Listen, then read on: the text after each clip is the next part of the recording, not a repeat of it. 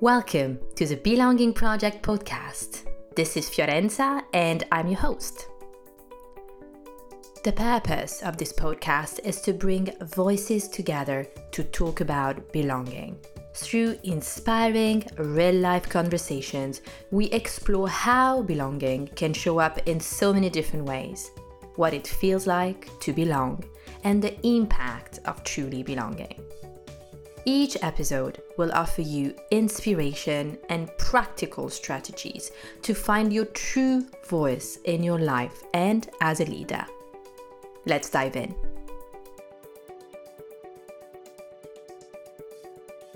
Hi, and welcome to the Belonging Project Podcast. Today, I'm with Hélène Bejjani, and I'm actually really excited to have her back on the podcast with me.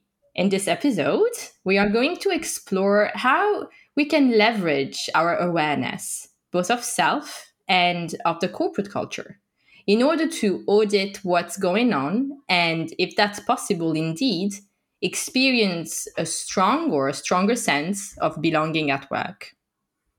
In one of our earlier episodes, we talked about Maslow's hierarchy of needs and how belonging is actually a basic human need. So there's a lot out there in terms of research about the benefits that belonging can bring to both the individual and also to the organization. Really, we want to explore what we can do at the individual level to experience a sense of belonging in our work. So we want to start with our self-awareness. Core values. Let's talk a little bit about core values. Such an important thing. As a coach, I use it a lot with my clients, almost with all my clients, I must say. But beyond that, it's so foundational. It's about really building that core self-awareness, getting to understand who you are. Core values are about what's really important to you, of course. You can also see them as your compass in life. They may feel like your North Star. They're giving you a direction. Compromising on one of your core values doesn't work for some, or it could work, but not for too long. So when something feels pretty non-negotiable, that is a very good indication that you have found your core value, one of your core values. We'll put a resource to help you find your core values in the show notes of the episode, so make sure to check it out. Now, the second thing that we wanted to mention around self-awareness is reflecting on your own personal definition of belonging. Think about what elements do you need to feel that you belong. And this is really unique to you, very much like the core values. So, for example, for me, I really need judgment to be absent. I, I need judgment to be absent from an environment, from a group of people that I'm interacting with, to even f- feel that I can belong. And I need to feel that there's also some inclusive curiosity, all the questions, you know, I, I very much welcome curiosity and, and question. I think I'm open-minded, but I need to feel that the curiosity is inclusive, that it's not meant to single me out, if that makes sense. Empathy is also super important for me. I need to feel that the ecosystem cares about me, that I'm seen, that um, I will be heard if I'm if I wish to speak, but that also if I wish not to speak, that's okay. So I can go on, but I'm gonna stop here. Uh, and I want to ask Hélène, actually, what else would you add in terms of self-awareness? Thank you, Fiorenza. And I'm happy to be back on this uh, on this podcast. Such an important topic when we think about uh, how self-awareness can help you find a sense of belonging at work. One of the things that, I mean, you, you've mentioned so many great examples of, you know, noticing what belonging is to you at an individual level, so that you can see whether this is something that you can find in the environment that you're in, in, in the workplace where you work. Um, and I like the um, the perspective we're taking here about um, you know being accountable what is it that we can do as an, at an individual level to to feel that we belong in the workplace? Because sometimes, oftentimes, actually, we take the the perspective of the employer as if it's their responsibility to make sure that people feel that they belong, but it is a shared responsibility. So I really like the the angle perspective that you're taking here. And I would add for the self-awareness piece, the more you know yourself, the more you know what's important to you, to your point, the easier it will be to find the environment that helps you fulfill your needs. And and and the more you understand what's important to you, uh, to feel the belonging, and you understand what belonging means to you, the more you can create that as well in your environment. So there are lots of nuances in here. But one, one that I feel is, is really critical is understanding the culture of the company that you work with, uh, understanding the dynamics of how things get done around here, uh, how people behave, why they behave in certain ways, helps you have clues on the values, the true values uh, that that are um, lived in the organization and the place where you work. And once you're clear on the the real values of your of, of the place where you work, of the of your environment, then you can see whether there's a match or mismatch with your own values. If the environment you're in can help you, you know, uh, cultivate what's important to you.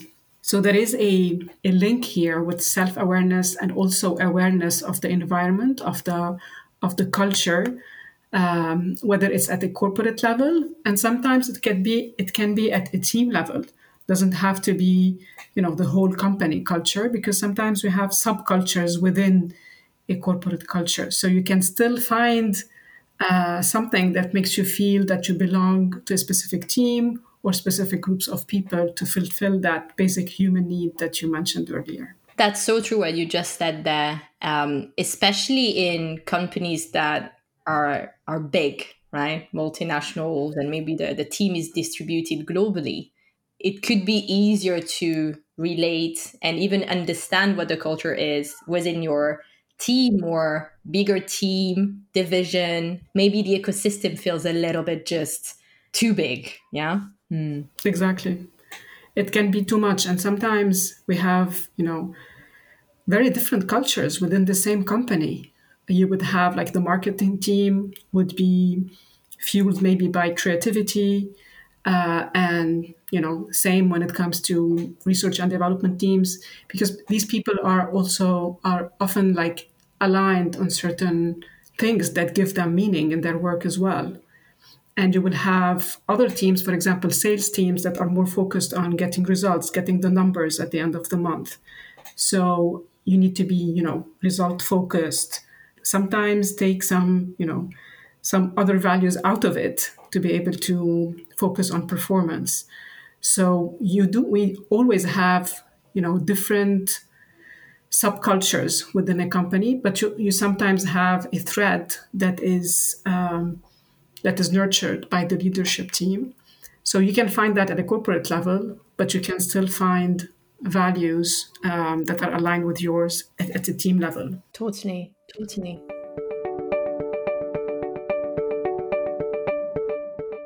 One thing also that we can take uh, accountability for is how we influence the culture around us. So we do experience it, but at the same time, we can create an environment that fulfills our own needs. We can be more intentional about it um, because culture is how people behave, and we influence that directly or indirectly. So the way we set, you know, expectations with others, the way be- we behave with them also shapes the culture we're in, especially if we're a leader in a certain team. So we can cr- create intentionally an environment, for example, where people feel that they can be themselves, which makes them feel like they belong to the team or the group of people. Absolutely. And would you have an example to share here in terms of maybe a success story of someone that was able to take those steps to make it work? Absolutely. Um, actually, in, in one of the teams that I worked with, one practice that we had ongoingly, um, in every team meeting, we would highlight what are the things that are working. We would highlight the um, you know, the, the strength that we have as a team. We would thank each other. Recognition was so important. And having these rituals these, um, you know, these types of practices helped shape the culture, a culture of recognition where people feel valued and everyone felt like they can contrib- they contribute to the team. Uh, they have something to bring. And this does help the team feel like cohesion within the team, and it helps with the feeling of belonging. Belonging is an outcome. It's not something that you create. You create something else, and the result would be belonging. And these types of examples of practices, saying thank you uh, publicly, uh, praising each other, um, you know, even taking care of people's uh, personal life. Like if someone is uh, experiencing loss or having difficulties, how do we support them? How do we pick up their work? How do we make sure that we give them the space and the time, the time that they need? This makes them feel even more like they belong to something, they belong to the group. So I'm really getting a sense from what you're saying that we need to give it time, right? Belonging is really something that is built over time, um, and it's the outcome of the different practices. I really like what you said there, the, the word practices, right? Communication, you've mentioned, you know, sharing with the team, um, the different types of shares. It's so important, right? Without having that um, as a as a basis, as just a best practice, it makes it very, di- very difficult, and everyone can get very siloed. And especially with the hybrid way of working now, um, I think that can be quite, quite a risk. And I'm getting this image, you know, in what you're saying there. So there's the practices, and communication is part of it, but also acknowledging maybe a colleague or a team member um, when there's an achievement, when there's a milestone. You've mentioned saying thank you. That, you know, sounds so simple, but it isn't always easy. Absolutely. Yeah, um, we, we take it for granted. Yeah.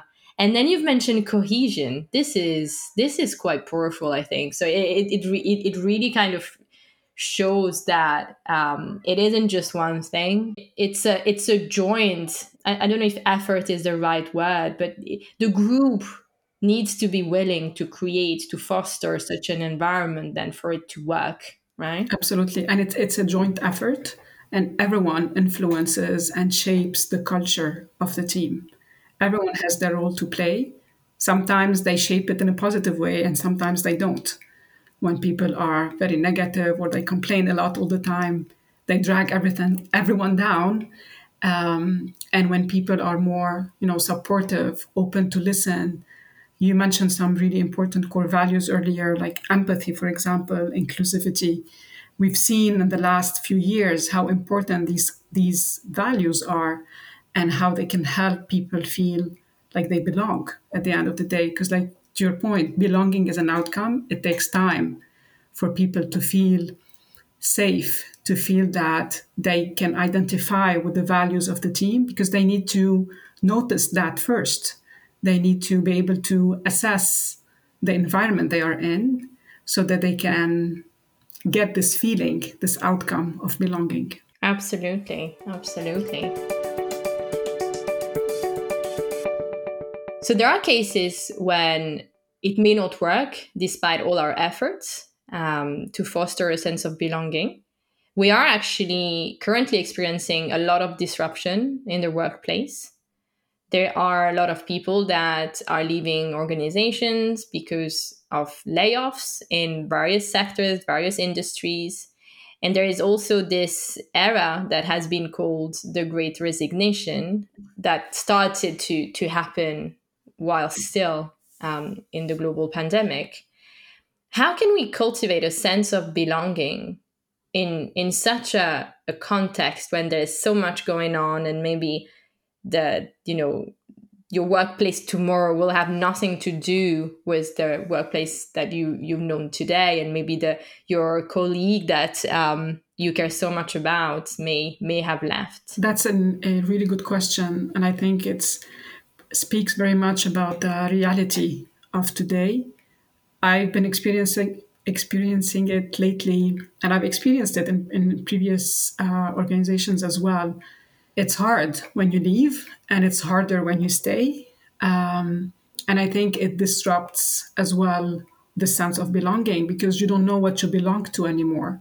the company's vision also evolves. So you don't even know if you believe in where you're heading as an organization, especially when you see lots of changes happening around you. So if we talk about the context of the Great Resignation, for example, it's about people wanting to find meaning in their work. You know, this is that was the main lesson, I guess, from the pandemic. People are reevaluating the type of work they want to do. They are reevaluating where they want to work and when they want to work. Now they have the opportunity to work remotely, and sometimes they want this flexibility. They want to be able to define what they want from their career. They don't want a job that's just, you know, pays the bills. So the expectations from the employer are changing as well. For people to feel that they belong, the employer has more work to do to make them feel included. This is why we associate belonging a lot with uh, you know, diversity, equity, and inclusion work. Uh, it is a result of that, part of it at least. And it does impact what people take from it, how they feel about the organization. So it is the case for the great, uh, the great resignation that people are leaving to to look for this feeling of belonging somewhere else if they don't feel it anymore in their current organization, and also looking for meaning beyond just belonging. And in case of the layoffs, depending on someone's personal uh, financial situation, people uh, can take it as an opportunity to find work that is more meaningful, where they feel valued. So there are different scenarios when people leave organizations that could be connected to belonging. But above all, I think belonging is something that you can find, I would say, as a feeling. Even when you when you stay within org- an organization and you see lots of changes happening around you, to, to what we were talking about earlier, when you connect it to self-awareness, the more you know what's important to you, the more you can create the environment that gives you this, that fulfills your needs. And, and you can assess, you know, how the environment is evolving, what can you look for, and see whether there's a match or a mismatch. And sometimes, honestly, you can sen- you can find your sense of belonging outside of work. And because, like we said earlier, it is a basic human need. If we cannot find it in our day-to-day work, we can find it in communities outside of uh, outside of work. Um, during the pandemic, honestly, I connected with communities of learning and development professionals that helped me feel like I belong to something bigger, to um, a group of people trying to make a change happen in the world, who are ready to support each other. And this gave me a lot of fulfillment uh, at a personal level. So there are different opportunities that that we can seek as well to find, uh, to cultivate this sense of belonging, despite the, the changes that are happening in our environment that are sometimes outside of our control. And sometimes, yeah, we make decisions to leave organizations, and it's hard to hang on to something as well. And I would say, like, there is a lot of opportunities for organizations also to shape the way, you know, the, the, when we, we talk about the employer branding, the employee value proposition, what they actually propose to employees to attract them and to attract and develop the best talent. Um, companies need to reinvent themselves more. And culture is a big part of it.